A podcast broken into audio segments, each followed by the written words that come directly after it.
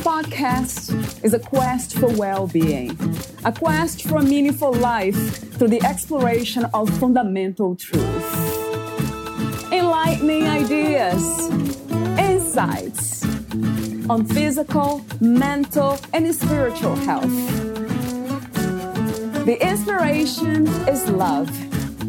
The aspiration is to awaken new ways of thinking that can lead us to a new way of being, being well.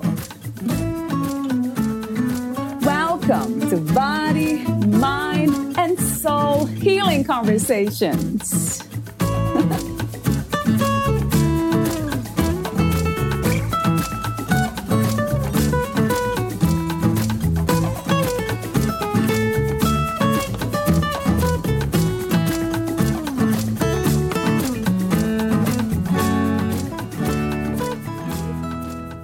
Imagine that at the moment of your birth, when your body first experienced the sensations of being out of your mother's womb and feeling air for the very first time, you were an open canvas, a fabric of being ready for imprinting with the colors and the human concepts of life. At that instant, were you actually a blank canvas?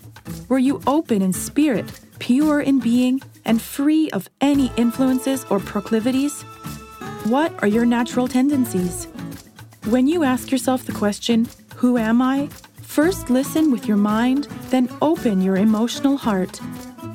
You may experience deep and unexplained emotions, reminding you of some forgotten memory of long ago, or dreams of something that you cannot recall or define.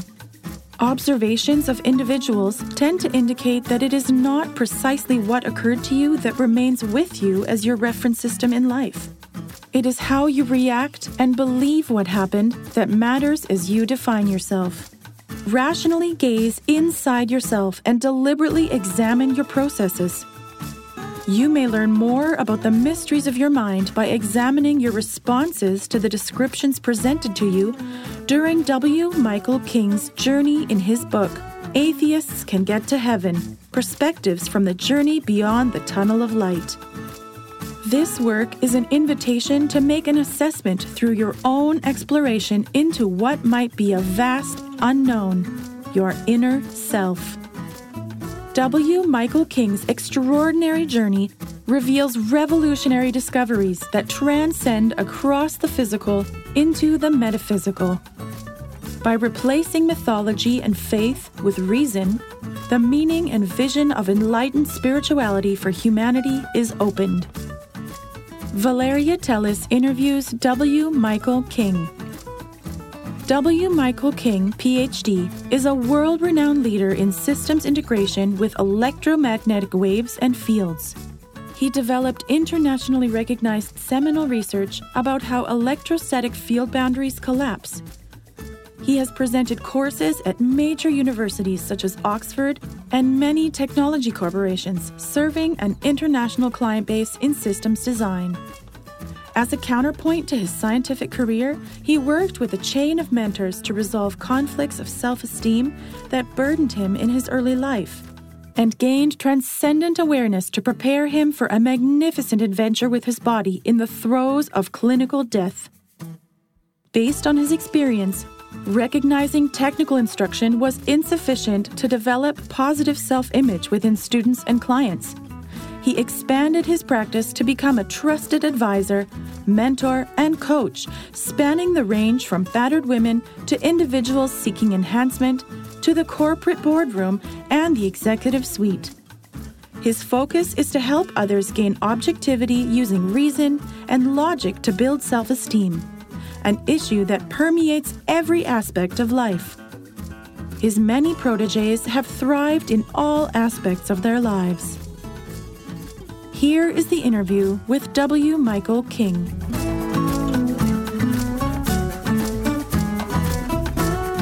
In your own words, who is W. Michael King?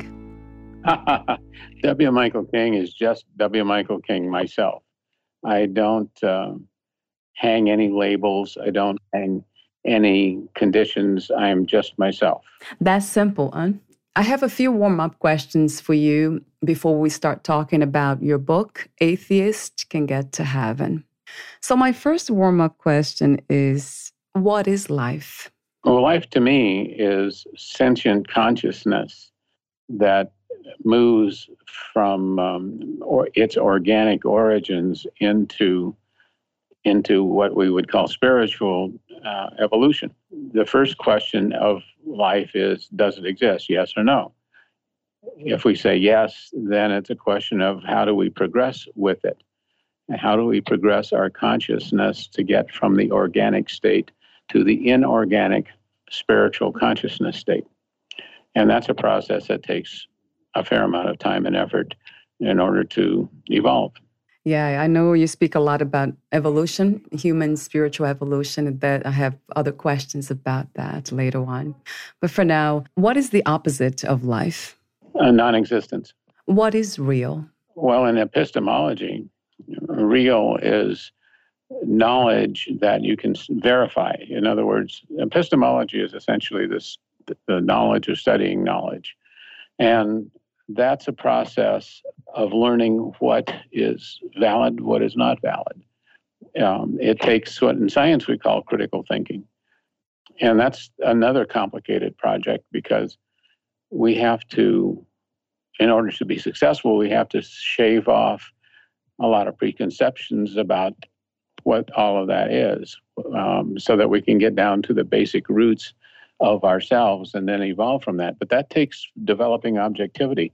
And in society, it's hard to find objectivity. And that's what it's real to you? Yes.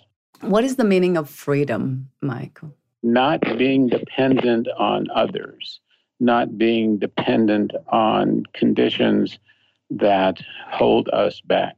Wow, that sounds good. What is your greatest joy?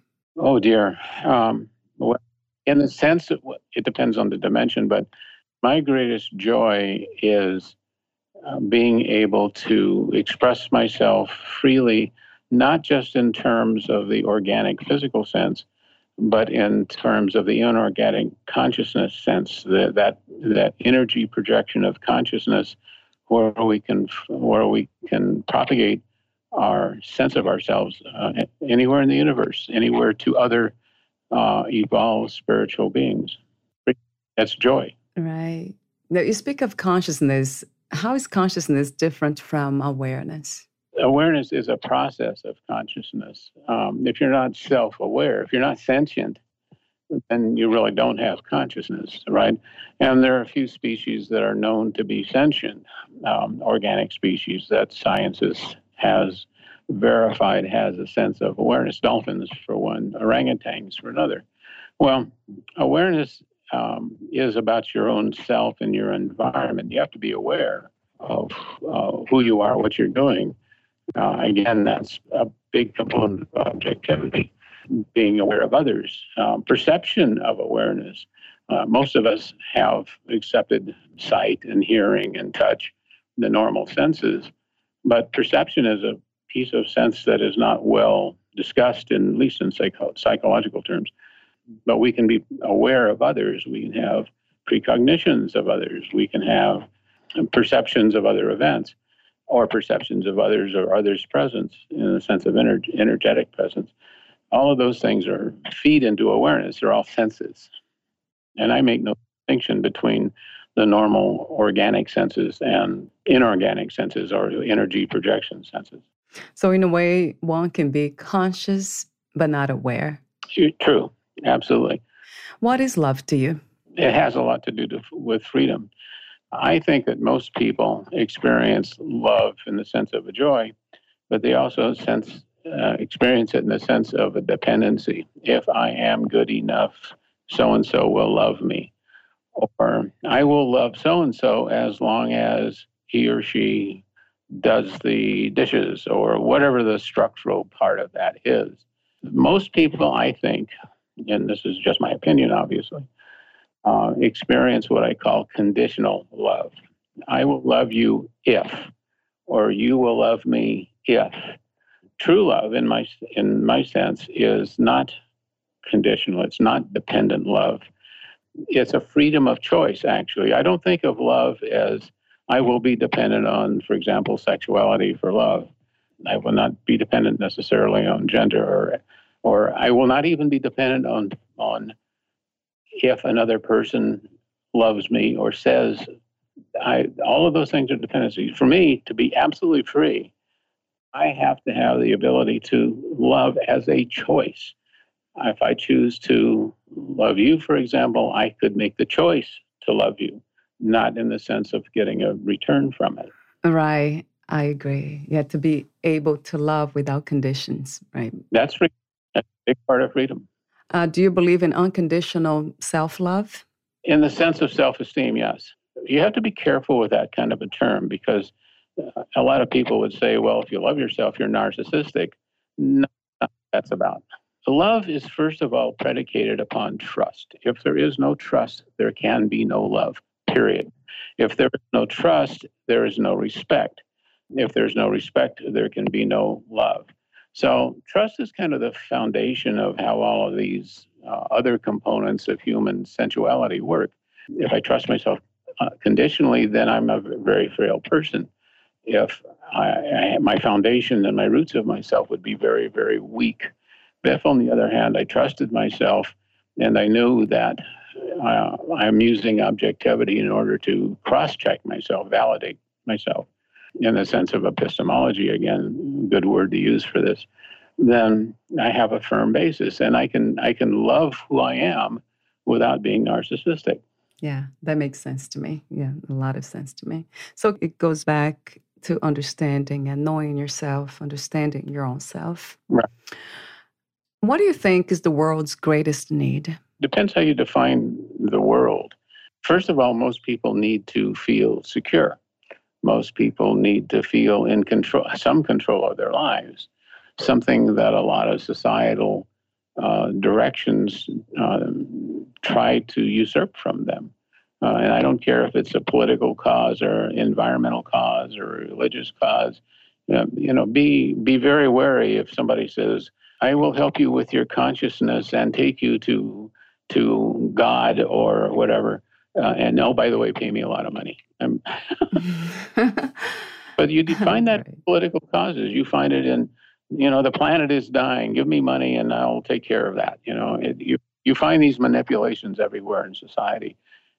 I have a um, one of my daughters is married to a fellow that a Jewish fellow, and he had a great line the other day. He said, "You know, Jews invented guilt, but Catholics perfected it."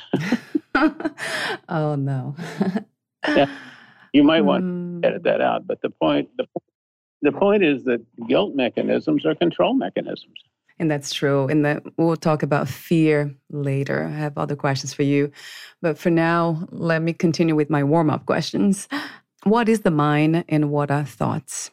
Well, thoughts are the process of developing consciousness. Thoughts are the process of how the mind works consciousness to me is is spirituality. Consciousness uh, beyond the organic body is spiritual by definition, spirit. So thoughts are a, a process of uh, scientifically of data developing and feeding on itself and and coming up with consciousness eventually starting at a very early point i mean right so the mind is just consciousness oh it's consciousness, but it's also perception and it's also awareness, right? If you're not, you, you said earlier, if you're not aware, then um, what are you consciousness of? If you have no awareness, whatever, then certainly basic animal instincts, they're aware they're hungry, they're aware of temperature, they're, but they don't think in terms of I am hot or I am cold. They will think like I, I have an instinct that I need to do something about my environment. I need water. I need that that kind of awareness basic organic functions. Real consciousness happens after the organic needs, the basic fuel, food, water, temperature, and so on, are taken care of and are secure. What, where, and who is God? For me, the metaphor of God is not a supreme being, it is the energy of the universe. We are all, every one of us, all all beings, every matter, everything is made of atomic structures, subatomic structures. every atom in your body is basically replaced, and this has been shown by science, about every seven to 10 years. So 10 years from now, you are not the same being, uh, structurally speaking, as you were. What holds our what holds matter together? What holds our body together? Well, it's believe it or not, electric fields. Every in between every molecule of your body, there is an electric field. The from one molecule to another, you have a separation distance of about 300 nanometers in science, and the field intensity between uh, that stru- those structures is about 10 to the seventh, about 10 million volts per meter. The point I'm trying to make is that this kinds of kind of energy uh, that can be projected into spiritual energy, actually, that sort of energy is really electric fields. It's a structure of science. It's very, very well known. And those electric fields hold all of us together, hold all matter together. Every rock, every piece of wood, every leaf, every tree is held together by electric fields. For some reason, it came to mind the immune system. So I wanted to ask you this question What is the immune system and where is it? Well, the immune system is the distri- distributive process of uh, counterattacking invaders, basically. The and and it's an automatic. It's an automaton system. It's an automatic system. If the immune system senses something is in place, has invaded that is not supposed to be there, it will attack it and try to resolve it. Those with a weakened immune system don't have sufficient power within the immunity structure to cancel out whatever the, the offending invader may be. Right. Does it have anything to do with the electric fields that you spoke of? Yeah, as a matter of fact, it does because everything, all structures have electric fields, and including invading invading viruses, for example, they all have electric fields. The question is, can you do something in manipulating those fields? No, we're not that advanced in science to know that. We can use electric fields, though, and I write about this in my book. We can use electric fields to uh, change emotions in the mind. Uh, that's not well known in society, but it is well known in science. Well, I'm not sure if it's well known in science, but those of us who study field structures know that. And it's not even new discovery. That was we figured that out in the late 1960s. If you stand in front of a waterfall like Bridal Veil Falls in, in um, Yosemite Park in California, at the base of Bridal Veil Falls, there is a negative field intensity of about uh, 2,500 volts per meter. If you stand on, uh, near those falls, uh, not close enough to get wet, but just in the proximity, if you feel good, if you have a euphoric feeling like closer, my God, to thee, then you are responding to electric fields. You're responding very positively to electric fields. In the average American bathroom, if you turn on the shower at full blast, you will have a negative field intensity about 700 volts per meter. You stand outside your shower, you notice that if you have a shower curtain, it drags toward into the water stream, right? That's electric fields doing that. And the electric fields are being caused by the water, the, the water moving uh, through the atmosphere, knocking off electrons as it does it. So these things, if you if you stand in front of a shower and just let your consciousness uh, relax, you'll feel good. You'll feel good because that kind of a quiescent charge feels psychologically good to humans. And it does. It's so nature in general. Yeah, I feel a lot more energized and better when I'm in contact with nature the ground, the ocean, the trees. Now, those electric fields wobble in a certain way, and we figured this, we've done this experimentally if those fields wobble at a certain rate, if they oscillate at a certain rate, you can call, you can get blackouts, nausea, and disorientation because our minds are sensitive to the field motions. Mm, yeah, because everything's connected, of course. Yeah, I mean, I can make the, the simple statement that I think a lot of a lot of people won't have too much controversy about, uh, even though there may not be scientists. Um, I could say that our our brains are functioning by a bunch of electric impulses, and they are. You know, it's a matrix of electric in, impulses. Like, and if there's electricity causing impulses and consciousness to exist, then if you have other electric fields influencing it in the environment, then it's going to change the way the brain works. It's kind of like a complementary or interfering signal, so to speak. Yeah, right. Also affects the thoughts, like not just the body. I feel better physically, but also my thoughts. Uh, they tend to be different.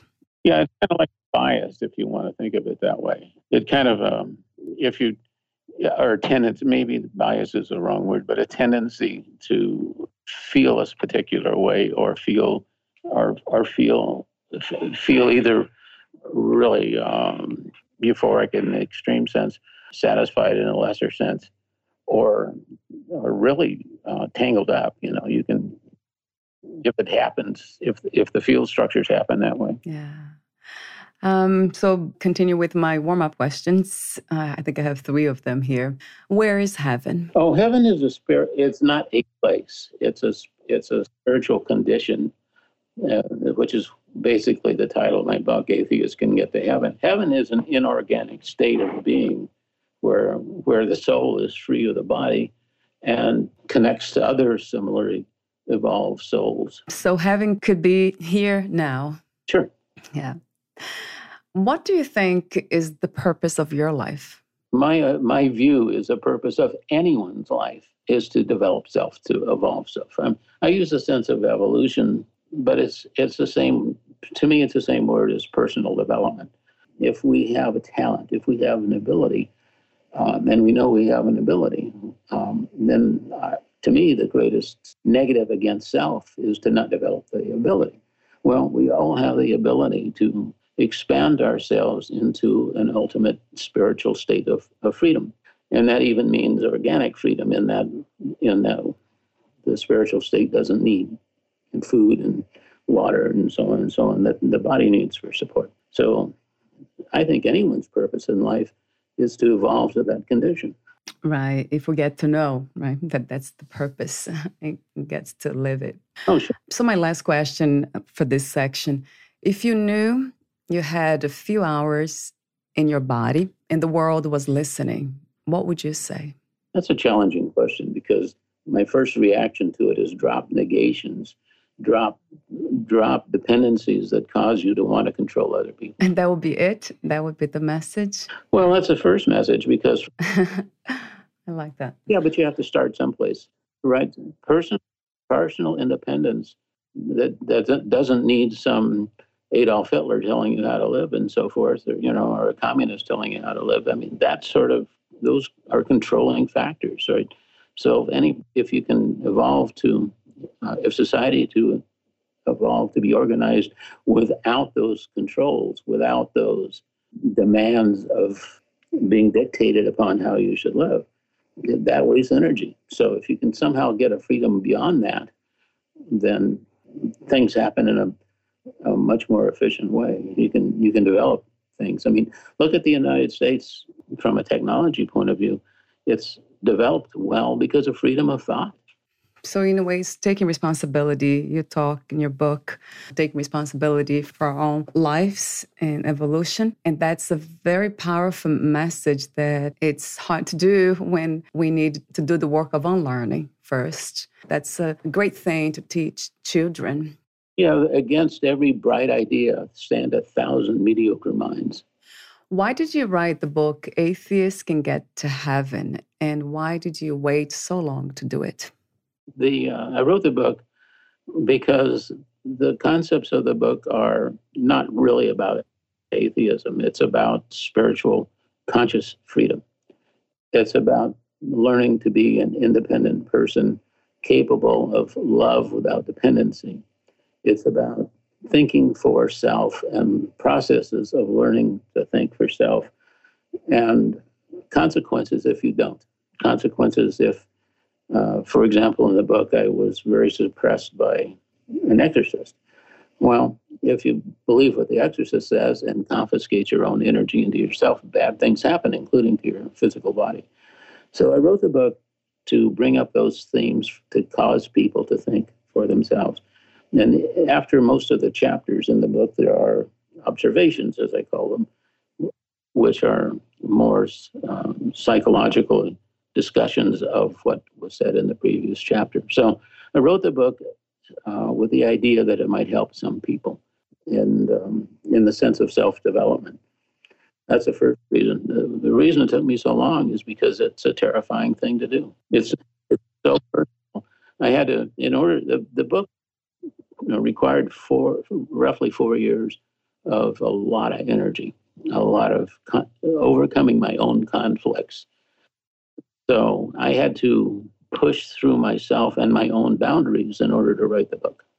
So, yes, self doubt, that's um, it's another interesting subject which has to do a lot with beliefs, programming, and all that. Um, how are atheists different from religious people when it comes to beliefs? Well, all atheists have beliefs, unfortunately. right. right. Replacing one belief system with another, right? Like the atheist who says, when you die, that's it. It's all over. That's, that's all it can be. Well, that's a belief structure that I know by my own experience isn't true. Deeply religious people um, who have a sense of, of you know, God and spirituality as dictated by their religion act and act uh, within the sense of how they comport themselves within the rules of the religion. And that's not necessarily a freedom. So they have a belief. They also have a dependency on the religion. They're not they, they need the religion to feel whole within themselves and to feel affirmation that they are behaving in a way that uh, is accepted. That's one of the things I had to overcome about the book. I had to, I, when I wrote the book, I realized that I had to lose my fear of judgment from other people. I had to get to the point where I could literally say, I don't care what somebody else thinks about me. What a wonderful feeling, right, Michael? It to state of mind it is. to have. what is the difference between beliefs and values? Well, values can be within any belief system.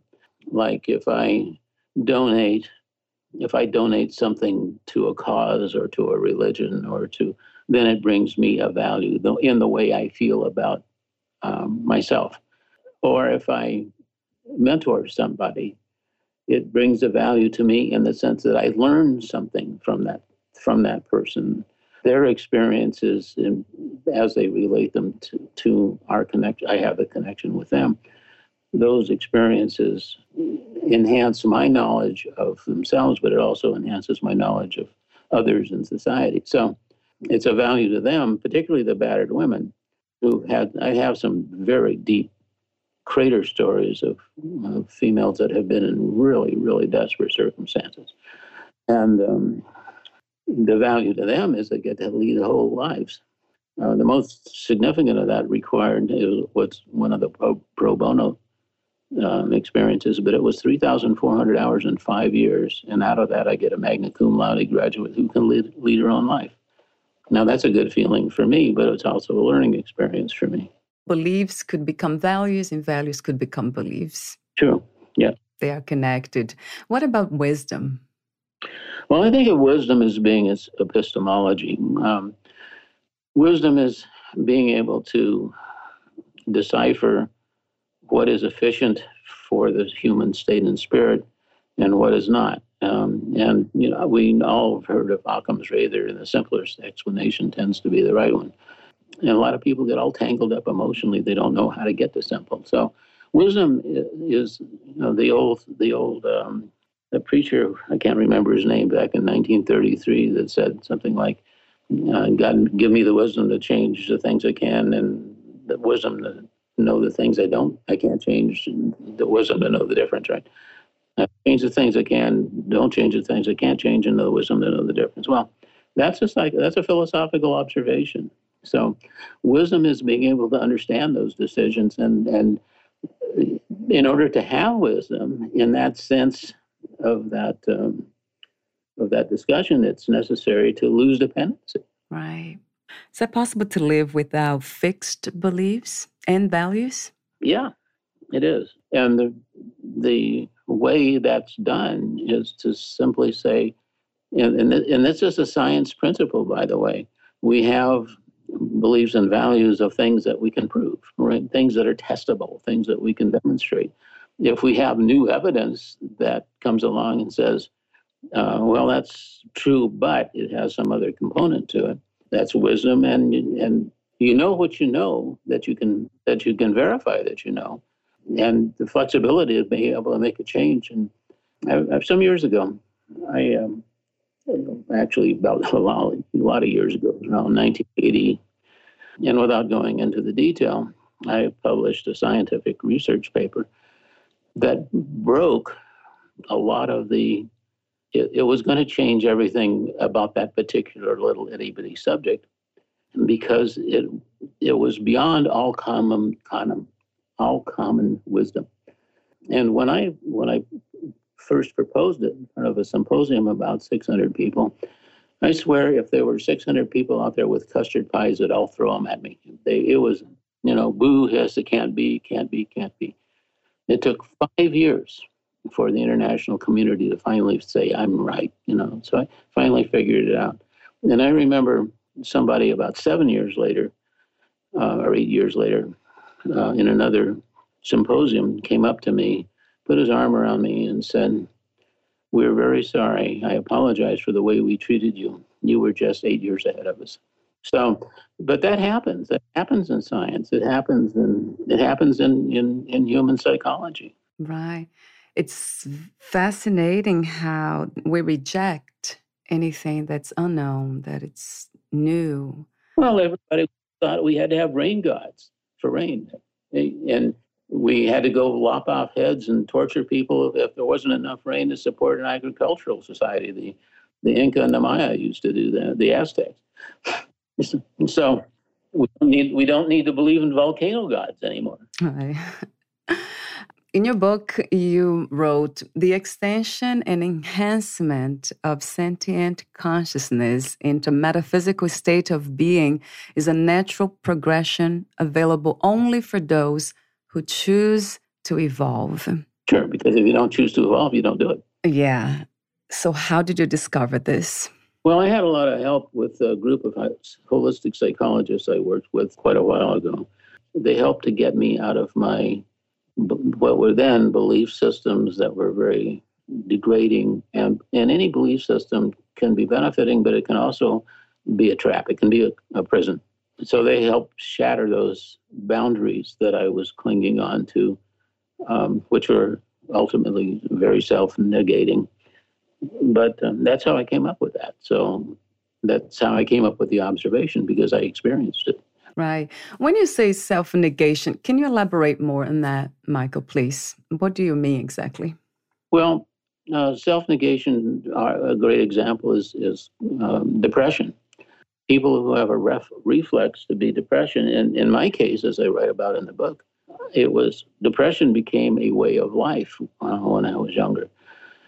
The depression was a hiding place. If I was so depressed that I felt that I had no power, that I could do nothing, then I was basically hiding from myself, from the world, and all of my energy and uh, was basically being self-confined into my own prison.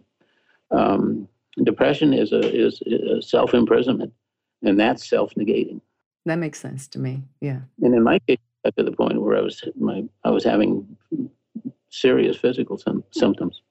Uh, in one way or another, we do that. We go through the experience of self negation so true. Yes. There's one question you ask that's a powerful question. You say, What is the most important person in my universe? And your answer was myself. And that would be my answer too. but my question is At what point did you learn to answer that question this way without any doubt? Well, that was a process of the same development that started with a holistic psychologist I worked with a long time ago. They, um, if I'm not my own person, it means that I'm dependent on somebody else to be that person for me. Do I want to be myself, or do I want to live my life through the through the images of somebody else, which is impossible to do because you really don't know what the other person is going to say. So it's it's a statement of um, that I'm the most important person in the universe means I take ultimate responsibility for myself. And that has nothing to do with being narcissistic or selfish, right? Right, not at all. How do we know the difference? Well, people who are narcissistic, the, that idea of self worship, I guess, is for lack of a better term, because it exceeds love as a in my in my definition it exceeds the word love. It's, it's far more of an obsession to self.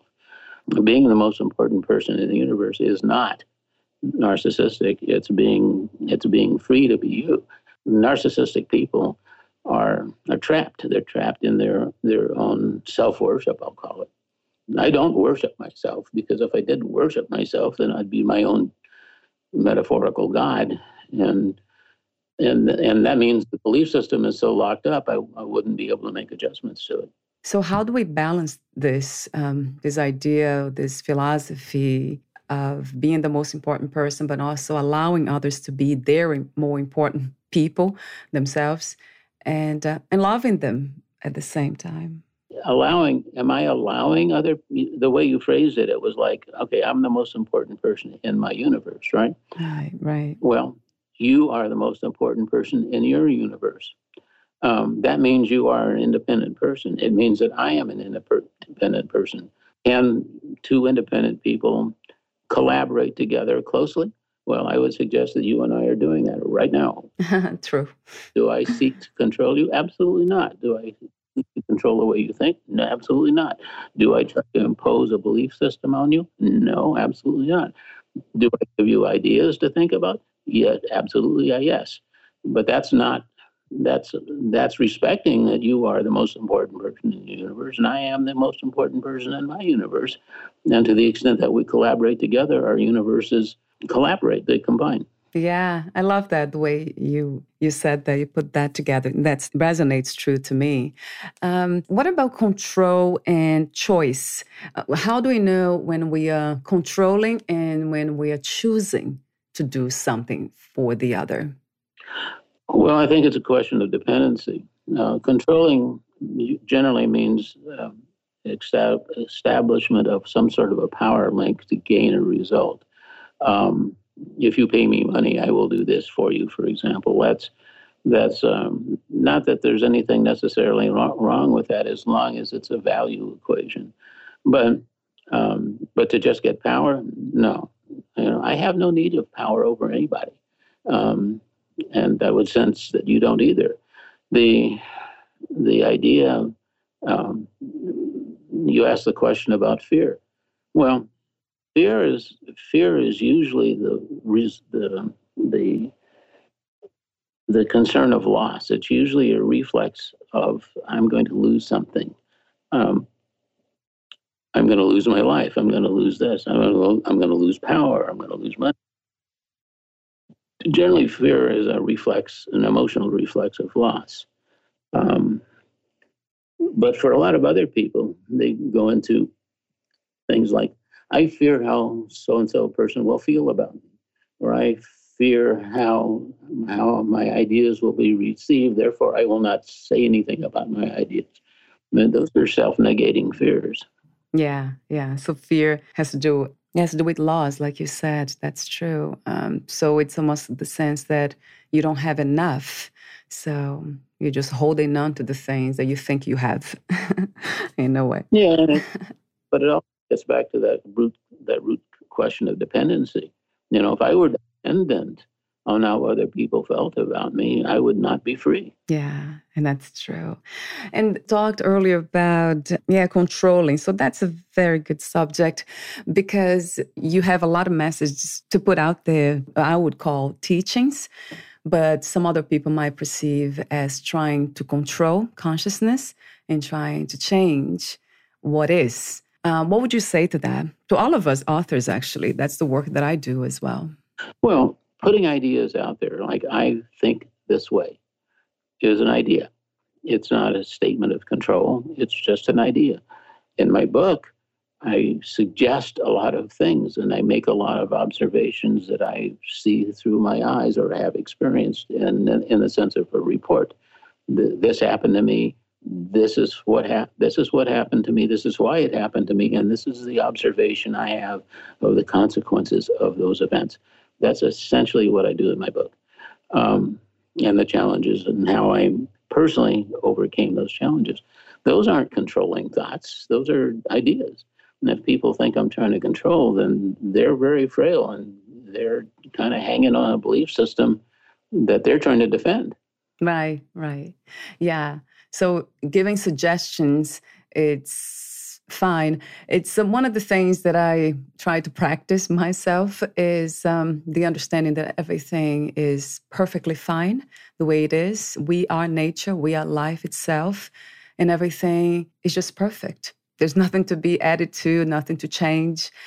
Uh, but somehow, um, consciousness chooses to to suggest, like we are doing, uh, maybe we should do it differently. Maybe people should think more for themselves. Maybe we should eat healthy. That's the paradox, I guess, which life is anyway. Sure. Yeah. Um, yeah, you talk about also relationships. I found it to be very interesting uh, the way you speak of close relationships and how important they are. Uh, and they can help us in our spiritual evolution. Talk to me about that relationships that I call are really connections. They're connections to resources where the ideas uh, of another person are resources, and and um, using conversation.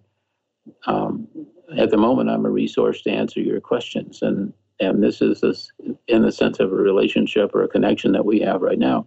It's limited and defined to the purpose of what we're doing, but at the same time, um, it's an exchange of information, isn't it? to exchange of ideas. So relationships, um, like you might even have it with a therapist or a doctor, you have a medical doctor relationship and to benefit you to cure an ill. Um, so you don't any relationship can benefit as long as it isn't controlling. What are the signs that a relationship has become a controlling one? Well, there is a party that's trying to control the other. Well, when you're doing it for them and not you. Right.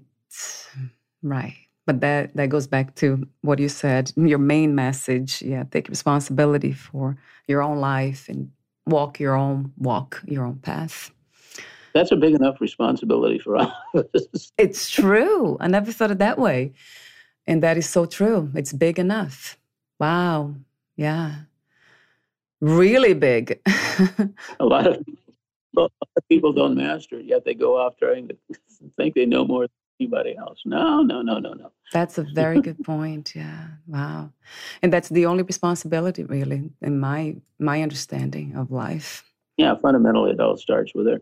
Just earlier today, I had a conversation, an email conversation with um, with a colleague, and uh, who had mentioned to me that his um, wife was was having some depression problem, and I said, and I so I simply said to him, I said, if you think she needs support, I'm willing to volunteer some time.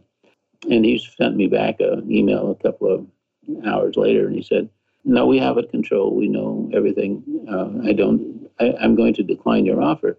And I said, then, then, then, great. I said the reason for my offer was that if I perceive somebody was in trouble and I didn't make the extension and something horrible happened to them because I didn't make the ascension, then I would have a responsibility in that. Uh, by by making myself available and having you decline means I've met my responsibility to myself. Yeah, yeah. That's another great observation. Yeah. That we can still suggest, we can be available, but we cannot force anyone to change. That's a powerful. I heard something really powerful today that I, in a way that I never heard before, but I think it's an old quote that I never read really. That we cannot change anyone in the same way that when that person wants to change, you cannot stop it. Sure. Yeah. So I have another question here about beliefs. I probably should have ha- asked earlier, but it's right here down for some reason. Intuition and beliefs. So can intuition replace beliefs? Uh, no. Intuition is is a internal perceptual uh, problem. It can or situation rather.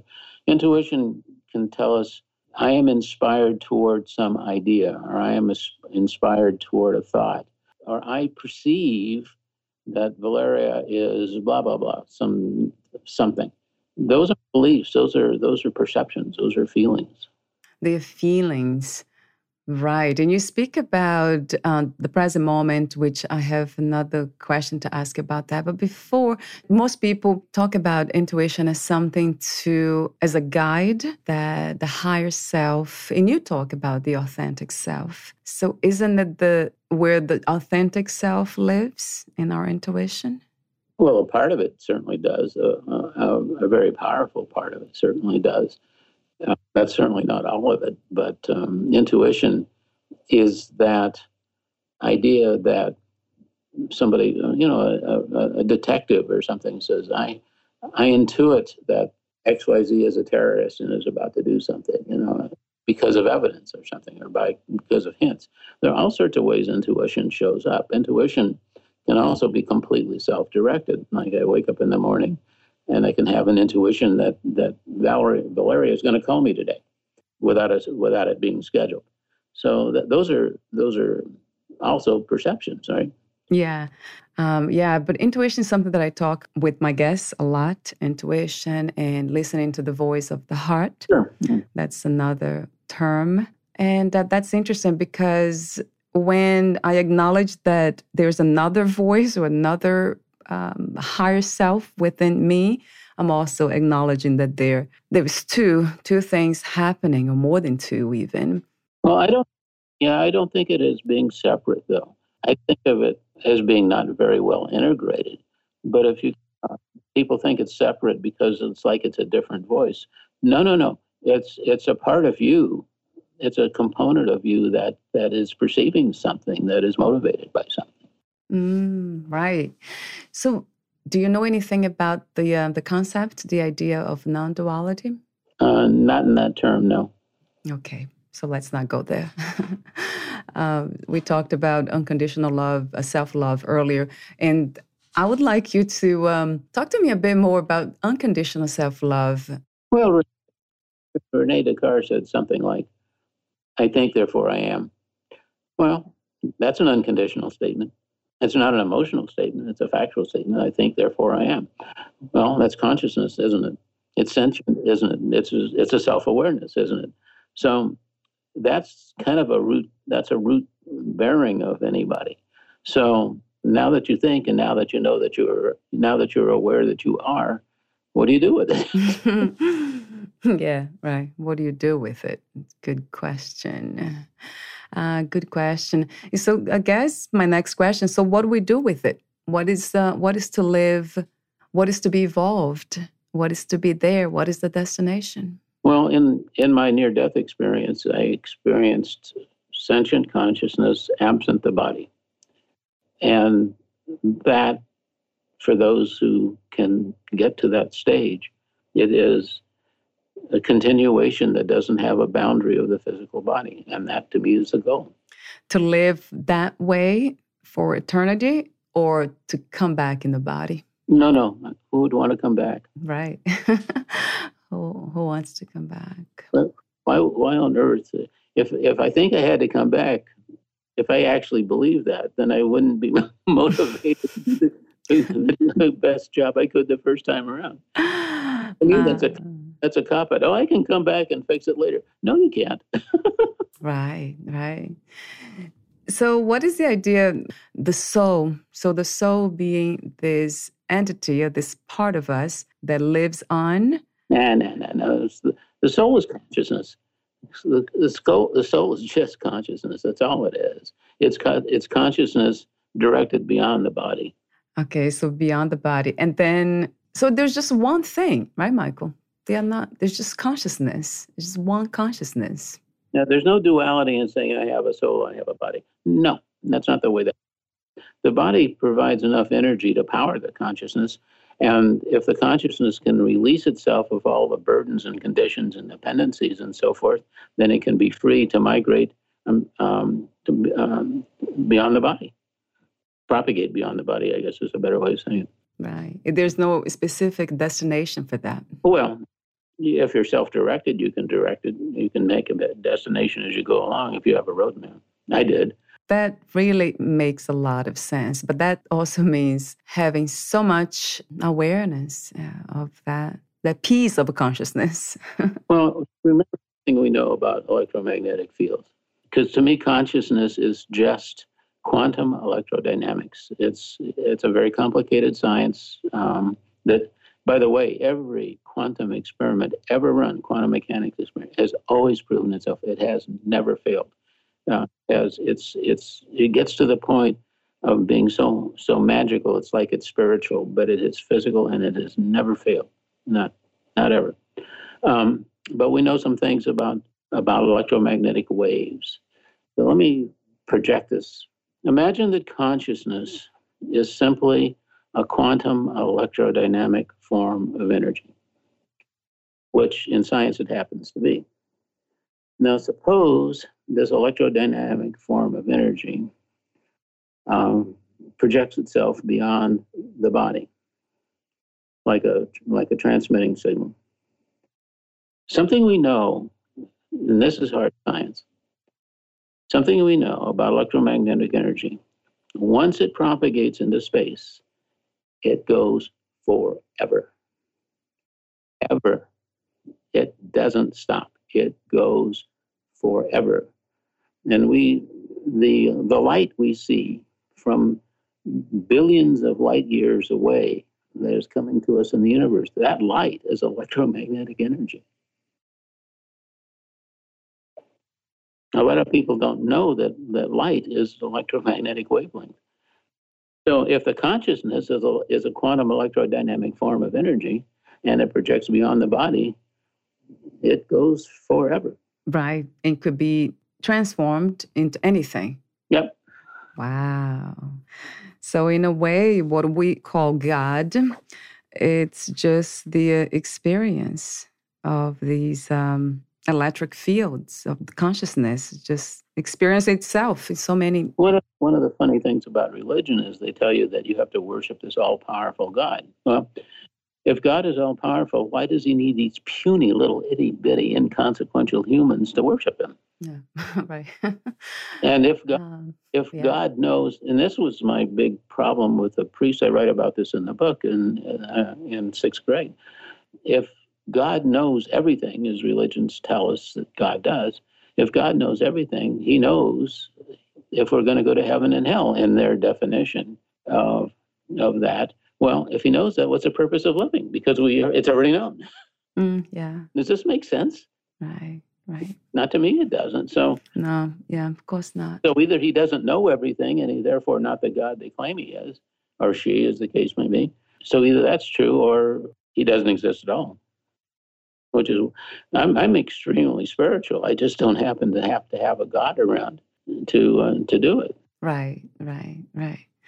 And you're right. And because beliefs, that is really a challenging idea to uh, to understand. We don't we don't need a rain god anymore. yeah. Uh, it, I love the way when I asked you, where's heaven? Yeah, there's no heaven. It's here. The same thing is with hell. So heaven and hell is it's here now. True. I love that. I love everything about the things you say because it makes sense and resonates with the heart, which I call that place in in consciousness in ourselves that is it feels the truth. yeah, I I use the body, by the way, uh, and I write about this in the book, um, in the latter latter section of the book, because uh, the book is divided into two sections. One is my journey, which is journey beyond, way beyond the tunnel of light. And while my body is in cycling the clinical death drain, the uh, but the second is is the perspectives, uh, which are which is not about the journey; it's about an analysis of the journey, and that's in in technical terms would call it kind of pedantic, pedantic, pedantic but the general idea of this whole thing is that uh, it's all very, very real. It's all very available to us. And we can move through these various layers of, of barriers that we ourselves create and, and are not even aware that unawareness is one of the biggest problems. We don't know necessarily that they're in our way until we bang into them enough times so that so that um, we have to find some other approach to use. Right, right. So I guess coming to my last questions to you, one of which is um, how does it feel to be free? Well, it's freedom is. You asked me about joy. Well, being free. It's elation. It's it's uh, it's happiness. yeah, and it is. It's, it's to be unencumbered. That's beautiful. So my final questions: How do you define success? What is to be successful in a human body?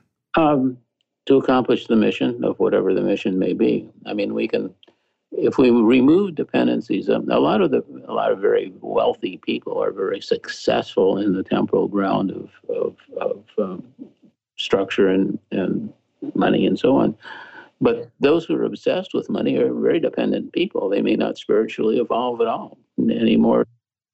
An alcoholic can get out of being an alcoholic uh, without some help in AA or something like that. So, uh, uh, people are really strange or no complicated in the sense of dependencies they can form. They can form it on uh, religion. They can form it on religion in the sense of that uh, is being accepted by others. They comport themselves in a way their religion tells them they must do to be accepted by the religious group, and that's dependency.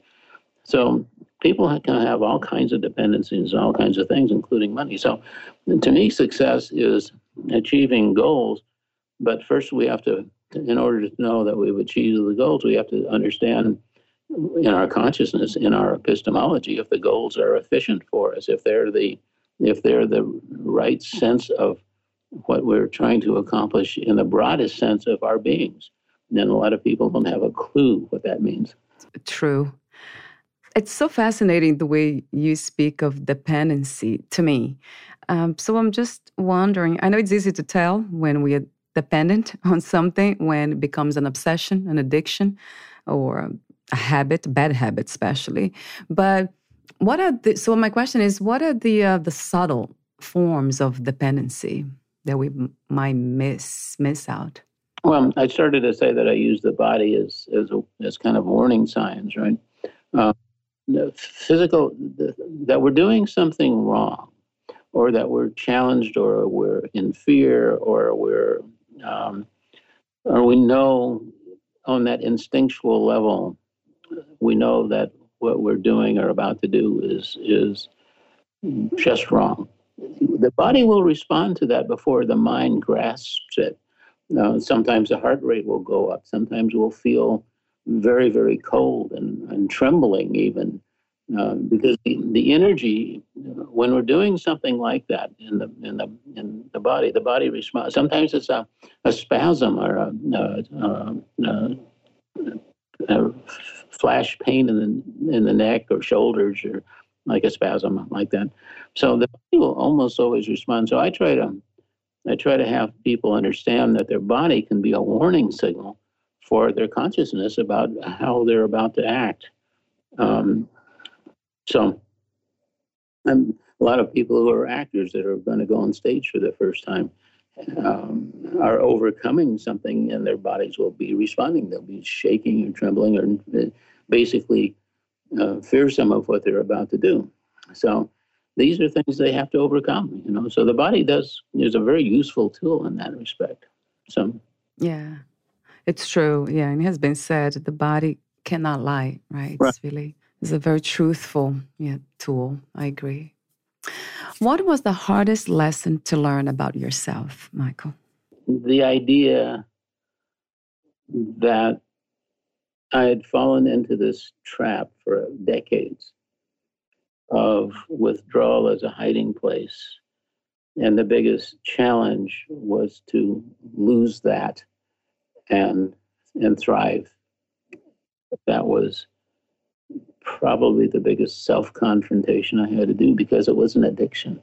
It was harder to tell, right? To discover. Yeah. Right. Yeah, because a lot of addicts don't know they're addicted. Oh, true. Yeah. That's, yeah. And it's as simple as that, really. It's a statement. It's, it's simple to say, but but if you're addicted to being self negating, um, I listen to people respond to certain things like, I can't do that. Well, there are a few things I cannot do. I cannot pick up an elephant and throw the elephant. That's beyond my That's funny. Yeah. but other things that don't involve that sort of physical structure, I uh, really mean won't. If somebody says to you, Valeria, I can't do that. It probably means they won't do that. So then, the, why not? Right. And some people won't even a- answer that question if you ask them. why not? Yeah. They won't know to answer the question or ask the question. Right, right. So one of the things I look for when I mentor people is very simple. Uh, when they just say can't to me, why not? Yeah, why not? All we have is possibilities, really. So many. I mean, it's, it's infinite. And that's fascinating. Yeah, not to tap into it or not even know about it. Right. It's true. If you knew you would die soon, losing the body, would you make any change about your life or do anything differently? No. Nothing? Nothing. No. Wow. That's wonderful. I've got nothing. I've got nothing to prove. I've got nothing to. I've, I've got no bucket list. I've lived a very full life, and I'm done with it. Yeah, that what what says to me is that die before we die, really. That's what it means. Uh-huh. So the last question is what are three things about life you know for sure as of today? Well, I know that my consciousness is my soul. I know that my goal in life is to evolve myself to the ultimate extent that I am able. And, and I know for absolutely sure that anything self negating detracts me from that goal. Yeah. Thank you so much for the great conversation, Michael. It has been informative, it has been peaceful and true, genuine. Thank you. Hey, we've met the challenge of the iPhone and audio communication. Oh yeah, that's part of um, that's part of it. um, where can we find more information about you, your books, products, services, and future projects? Uh, ooh, well, I really don't maintain a website. I, I have one for my technical work. I have a website, www.michaelking.com, which carries the burden of um, my CV and history and some things like that, and the sense of professional life. Uh, other than that, um, the um, other than that, everything anybody really needs to know about me is all in the book. Because things like you know doctorate degrees and all that really don't matter. Thank you so much again, Michael, and we'll talk soon. You're welcome, Joey. Talking to you. Thank you. Thank you. Bye for now.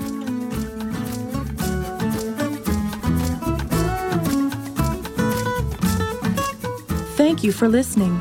To learn more about W. Michael King, please visit his website, atheistscangettoheaven.com.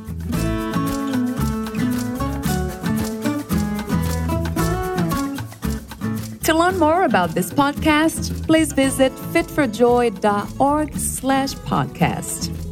I want to thank the Patreon members Lawrence McGrath, Mark Basden, Terry Clayton, and Aidan Vickrock. Thank you again for listening, and bye for now.